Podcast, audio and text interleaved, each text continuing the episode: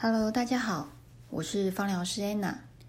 今天要跟大家介绍二十四节气的芳疗保养方式。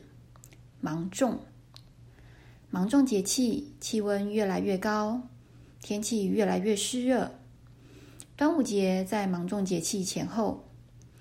芒种节气的保养法重在养心经、泻心火。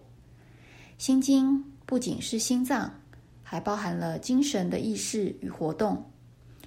我们可以运用夏日的阳能量，温暖体内的生命之火。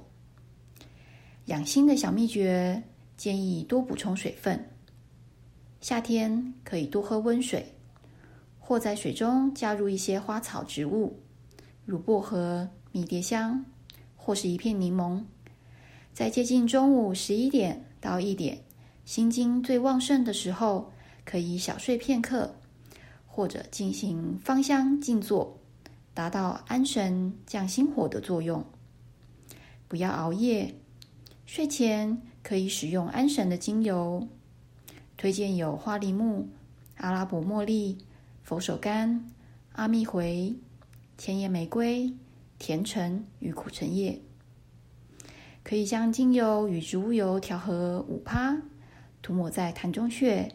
脊泉穴、少海穴与神明穴，都可以帮助我们在芒种的节气里生活得更心静平安。